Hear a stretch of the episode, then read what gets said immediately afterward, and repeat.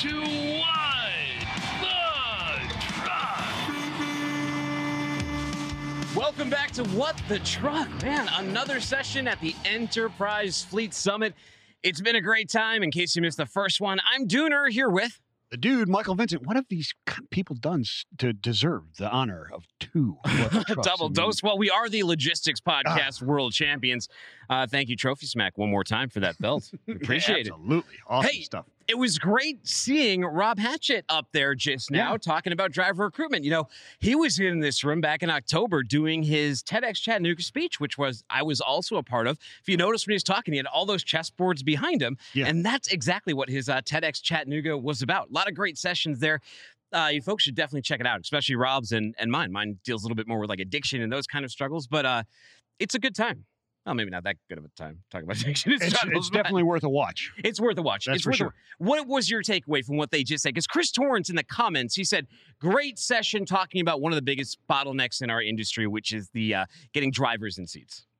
Well, I mean, the, the biggest talk uh, takeaway was really confirming what we talked about before is that the, the application of transparency and honestly and open communication uh, and experience with customers, whether Yeah. it be B2B or B2C, doesn't matter, is it, it, it needs to be applied. Those same, those same uh, uh, processes can be and should be applied to driver retention and driver and, and acquiring drivers. Yeah. Right?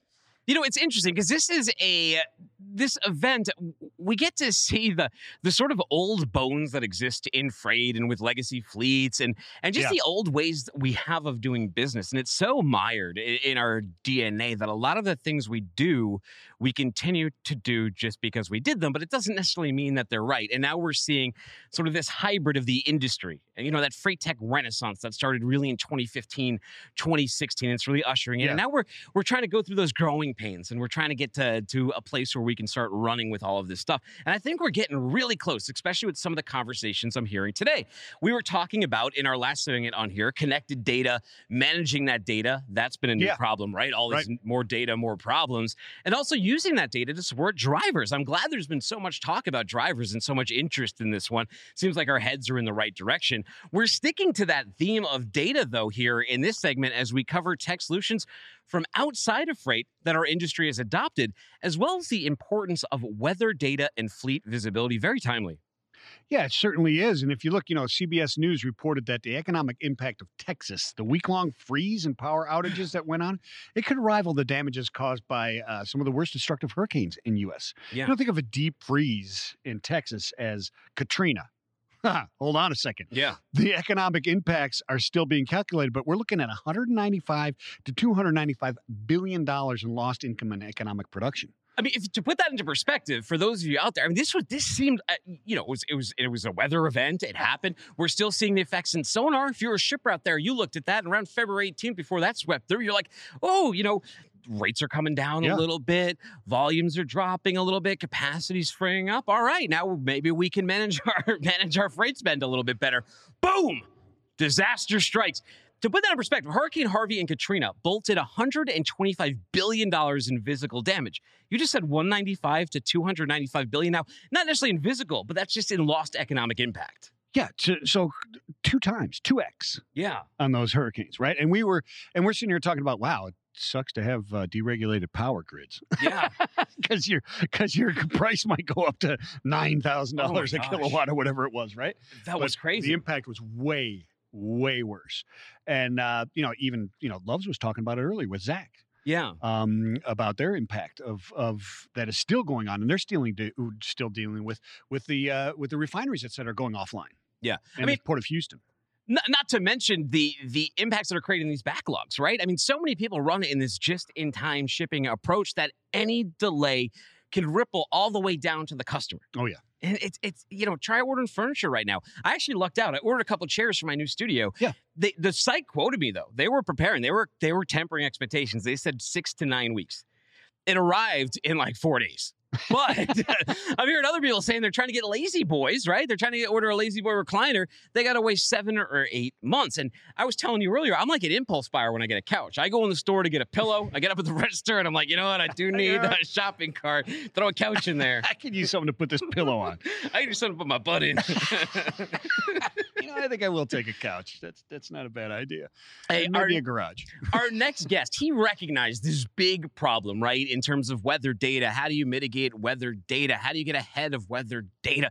Weathermen so maligned for always being wrong in their data and in their predictions and all that stuff. Well, Scott, Scott uh, Perk, Perk Corillo, he's the founder and CEO of Weather Optics. He has been making weather maps since he was 10 years old. Later in life, he combined that passion with the passion every child in the Northeast has school closures, and he made that No Snow app, which would predict school closures Yeah. for parents. And then he realized his real opportunity. He found his stride, which was providing data to supply chain and to businesses to manage this weather related risk. Scott, thank you for coming back on What the Truck. We're so excited to have you here. Hey, good to be back. Thanks for having me. Hey, I think we have a picture of that map that you made when you were 10, and this will help set the table for how far you've come along since then. I heard that's about as accurate as most weathermen on there. Yeah, that, that's that's amazing that you guys were able to find that map. Uh, you know, as a kid, instead of drawing you know stick figures and and houses, I was drawing you know weather maps of the United States. So, uh, not the most accurate map, but uh, you know, it, it wasn't bad for for a ten year old. That map is pretty solid, actually. Yeah. you know, and our own Zach Strickland, the Sultan of Sonar, he's Yes. a weather geek. Yeah. a big time weather. So geek. he liked the map? I, I would I would think an autographed picture of that would be a hell of a gift for him. Could be. Actually, that thing is tremendous. That is absolutely So tremendous. let- let's talk about some of these things. So, Thank like, delays are a big issue, right? Delays. No fleet wants to be delayed. We just talked about that just in time shipping. We talked about the astronomical impact that that Texas freeze had.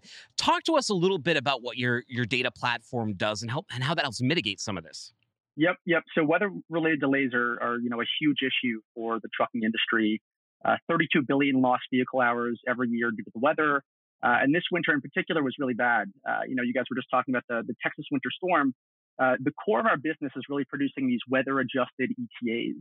Uh, and what's cool about our software is we're actually able to look at a specific region uh, and see, you know, how many delays occurred uh, just from one particular storm. So for the Texas storm specifically, we estimate there were 127 million lost vehicle hours, and that it cost the trucking industry uh, about $8 billion.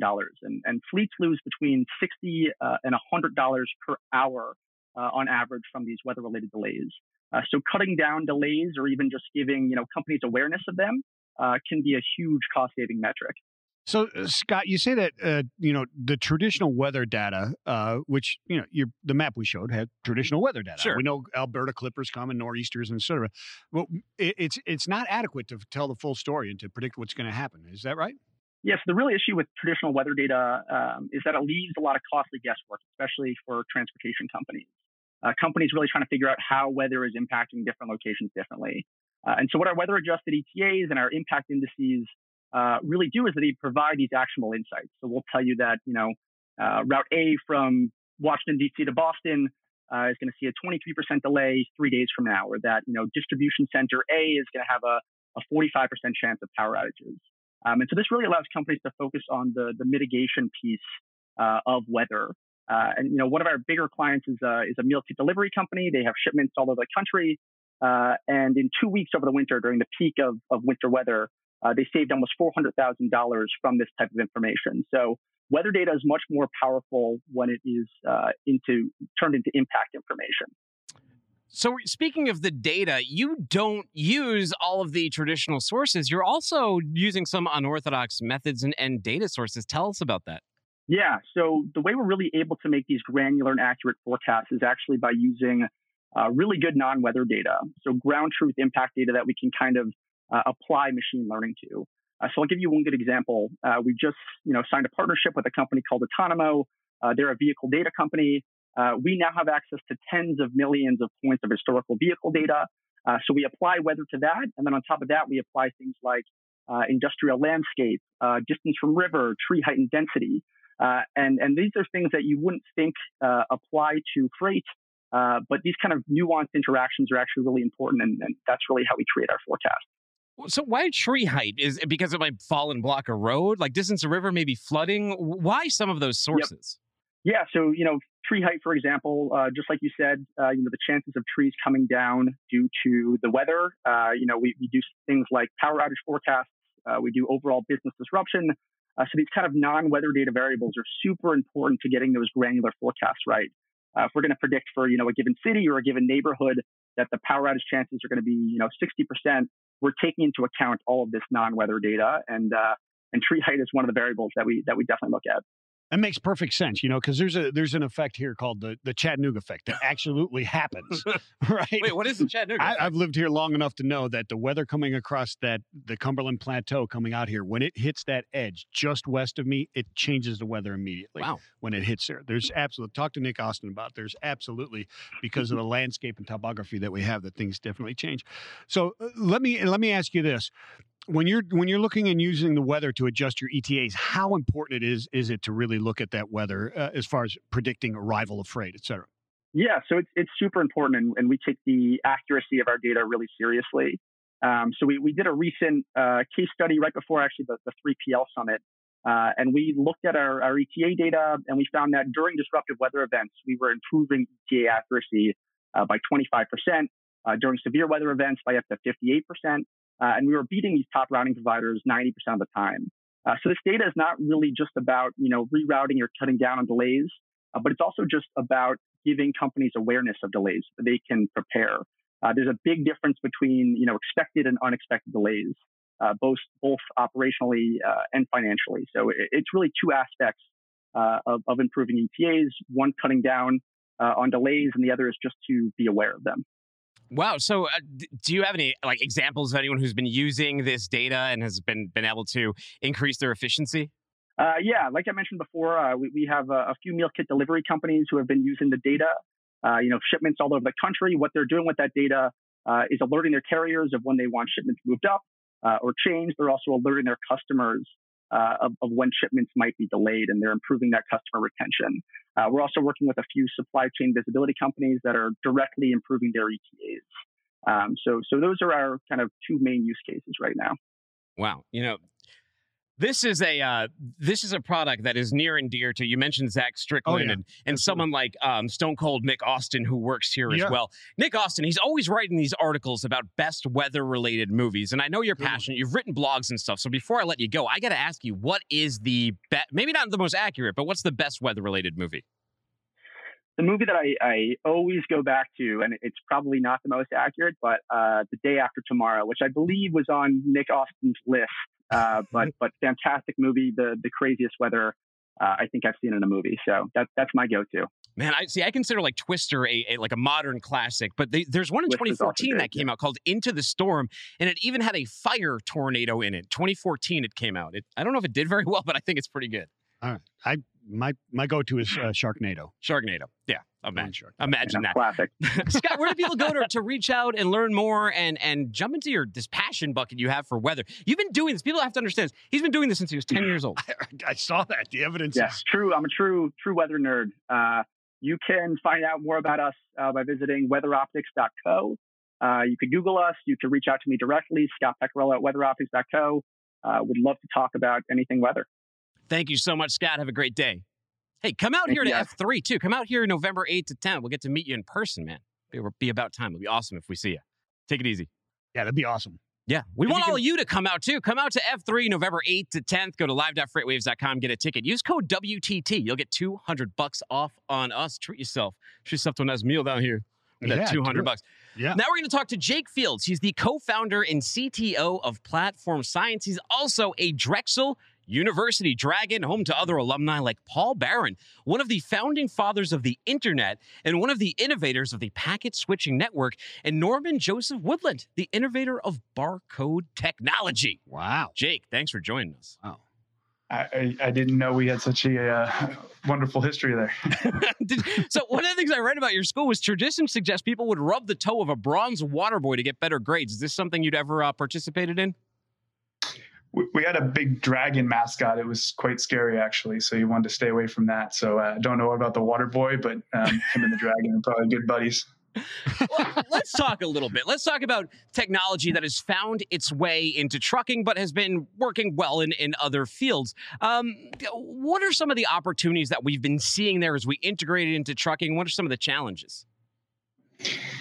Yeah, I mean, I think as you uh, as we've evolved within the trucking space, uh, cloud's been a, a, huge area where there's been a lot of up and coming movement, right? So a huge opportunity. Uh, now all of a sudden we're able to connect all these different clouds together to create integrated services. Um, but it's also a lot of work and a lot of burden for the fleets. Um, they've gone from an on-prem world um, into a cloud world. Um, it needs to be 24/7 operable, um, a higher level of efficiency than uh, ultimately the consumer world, and, and I gives them the opportunity to really excel in terms of what they're doing.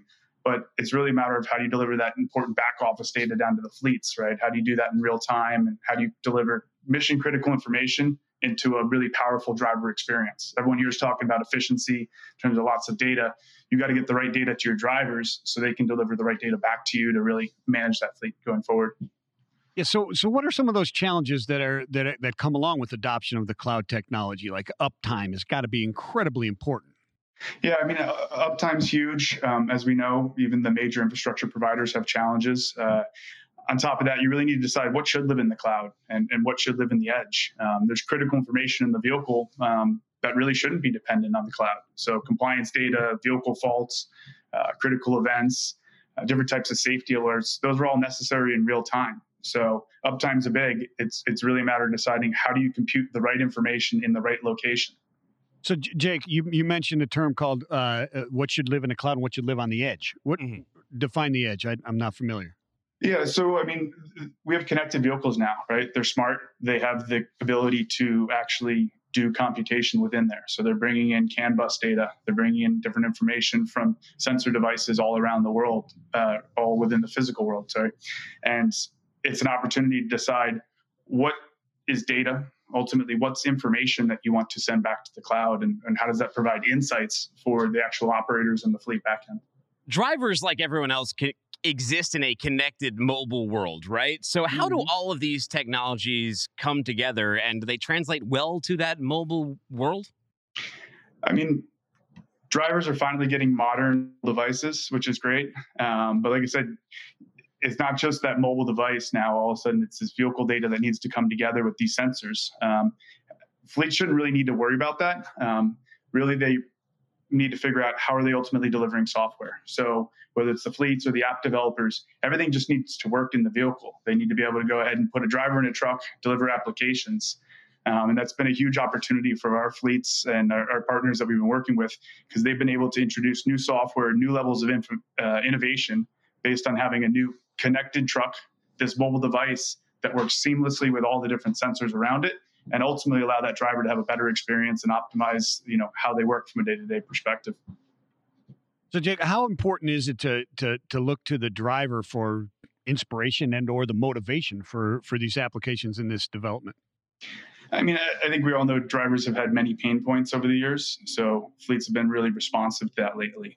Um, I think there's a lot more attention to doing uh, driver studies, uh, driving along with drivers to understand where are those pain points. And they're the same pain points that the fleets are seeing, but there's a better appreciation when you're hands on with those users. Um, ultimately, you're getting better feedback, and, and, fleets are able to now push software in real time. Before they would update the software uh, within their vehicles that the drivers are using, you know, a few times a year. Now we're seeing that happen on a weekly basis, so they can adapt really quickly, both to driver feedback and ultimately changes within the market. When did you start noticing those those big changes where they're getting it more ahead of doing these updates to their systems? Um, I think that push has really been happening over the past few years. Uh, again, once you went into kind of modern um, prosumer type tablets, um, it opened up that opportunity. Once you ended up with um, embedded devices within the vehicle that had the ability to do over-the-air updates. Uh, you know, it wasn't that long ago that a vehicle had to pull into a depot and get a USB stick upgrade to be able to do that, and it just wasn't economical to be able to do that on a regular basis. So those over-the-air technologies are huge, and they're going to continue to push things forward very, very quickly as we continue to move into that connected space. You know, Michael, we've been hearing about that 3G sunset, oh, right? Oh yeah, that's right. Yeah, J- Jake, are you familiar with that at all? And is is there um are are a lot of systems at risk with this? We're just starting to learn about it. Yeah, um, thankfully for for some fleets, the, the dates have been pushed back a little bit um, with the the world that we've had over the past year or so. Um, but yeah, it, it really just requires swapping out technologies. In many cases, it's actually a blessing in disguise. It's an opportunity for fleets to do a refresh, to get more modern devices in there, whether those are from cameras to hubs that live within the vehicle that allow them to be able to operate for many years going forward, as opposed to you know having to update that or decide when it's slowed down enough where they can't really operate their fleet or give an efficient driver experience. So while it, it's a huge cost driver, um, I, I, sympathize with the fleets on that. It's an opportunity to take a step back, take a look at the overall fleet strategy, and decide how do I want to go forward, not just for my drivers today, but ultimately over the next five or ten years. So, Jake, as I'm listening to you talk about this, I can't help but relate this back to some topics, well, that we've been talking about throughout this entire uh, summit, but uh, beyond is is driver retention, driver recruiting, right? And and so when you're looking at this, these applications that you're talking about here, is it fair to say that these can be used uh, not only for the the fleet maintenance and utilization and the efficiencies that are there, but really for uh, you know the the life of the driver, for the retention of that driver, for the recruitment of those drivers through the use of these technologies? Yeah, I mean, take, listen to some of the sessions about uh, driver recruiting, driver retention. It, it's a huge opportunity, and we're already seeing huge benefits there. Drivers are being trained now uh, with modern applications and, and modern systems, and, and, that allows them to feel more empowered to do their job. They're coming into a richer ecosystem of different applications, um, and that's ultimately where the fleets were looking to get. They just had technology barriers before. So, you know, we've all expected this within the personal world. You know, drivers do have smartphones now. They expect a whole suite of different applications that they flip to. Now, fleets are using more and more applications, and those are across all the different categories. Like you're saying, there's fleet developed applications, you have shipper applications, uh, they're pushing down applications from HR. Um, there's TSP apps like your compliance, your safety, your navigation, and then a whole range of partners from the video providers, the rail yards, the weight stations.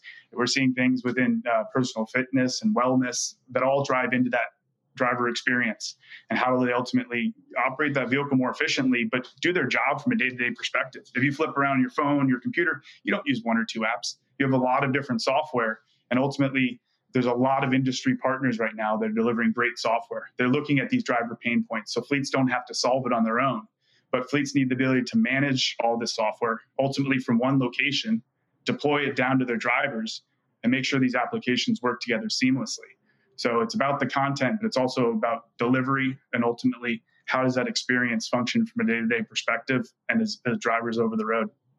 Jake, thank you so much for your time today. People who want to dive deeper into this, they want to take advantage of all that Platform Science offers. Where should we send them to?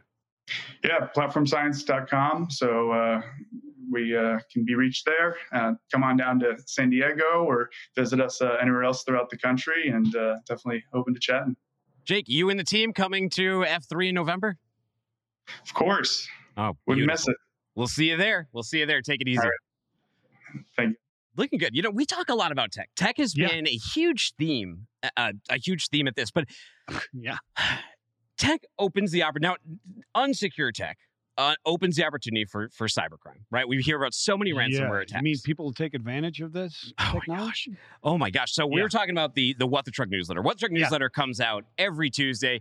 Go to freightwaves.com/wtt. You can sign up for it there. Obviously, it is free. Um, it has all new information and content that we don't cover in the show. Whatever. Right. Uh, whatever the soup du jour is of, of a Tuesday. Well, the soup du jour yesterday was this $1 trillion web of cybercrime. I'm kind of blown away by the statistic. Wow. I'm also blown away that so internet traffic was up 50% over the past year, right? Everyone's going that online, they need information. They're yeah. buying. Yeah, not, that's not that's not the shocking part. Yeah. What is shocking though is that fraud spiked 50% as well. So cyber criminals are keeping pace with the growth of internet usage. They're not being left behind at all. No, they're not. And, and it's also a 69% increase in the average value of the attempt. Yeah, they're going bigger, right? Purchase. Yeah, they're going bigger and badder, and more often. They're going bigger, badder, more often. But here's the other startling thing that should have your spider senses tingling. Transportation was the top targeted vertical with an 8.4 increase in hacking attempts in 2020 compared to 2019. Strift, Brian Straight, in his article on this, he reported that SIFT estimates more than 1 trillion was left globally in 2020 due to cyber time with Ransomware attacks rising 40%, and email delivered malware attacks climbed about 600 per 600% folks 600% from 2019 last year there was obviously those major ransomware attacks against what tql tfi international Daseke forward air cma cgm and this year we've had a number as well and we're only going to have more It's it's unbelievable, and I mean, eight point four percent increase in the attempts in twenty twenty and twenty, and transportation is one that they're going after. Is it because they think that we're so far behind in this I think industry? so. Is that what it is? They think that there's so many players out there that they can just I mean, two reasons, oh, right? First of Yeah. all, we are an industry that it can be easily crippled by things like ransomware attacks. well, No- and it cripples more than just the industry, right? Yeah. it cripples the entire economy. You shut down forward air for two weeks, a lot of people hurt. There's a lot of invested people that want it to be solved, right? So Yeah. the ransomware attack is a,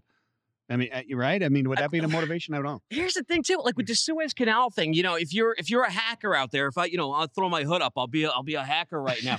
if I'm a hacker, I'm like, you're losing four hundred million dollars a day in freight just because that, that's how much goods are on here. Yeah. That seems like a prime target for disruption. Cargo ships, trucks, I mean, all these things. And they're they're they're realizing that. Hackers are realizing it. Yeah, they certainly are. So, man, cybersecurity, unbelievable. I can't, a trillion dollars. and it's only going to grow. But what's so startling is just how much it grew in one year. And you know, it's something that we opined at the beginning of this thing on what the truck when we sent when we sent everyone remote. We're like, this is great, but the one bad thing is this is really going to open the door for hacking and people going to get backdoors into companies because just the way we have to move information yeah, around yeah, between one another. We have to communicate opens us up to that to that cyber attack. Wasn't it Gene Seroka? Wasn't it, wasn't it like 49 million attacks or something like Yeah. that in LA? And he some- said that that number will only grow by the time he's done finishing the sentence. Yeah. you know?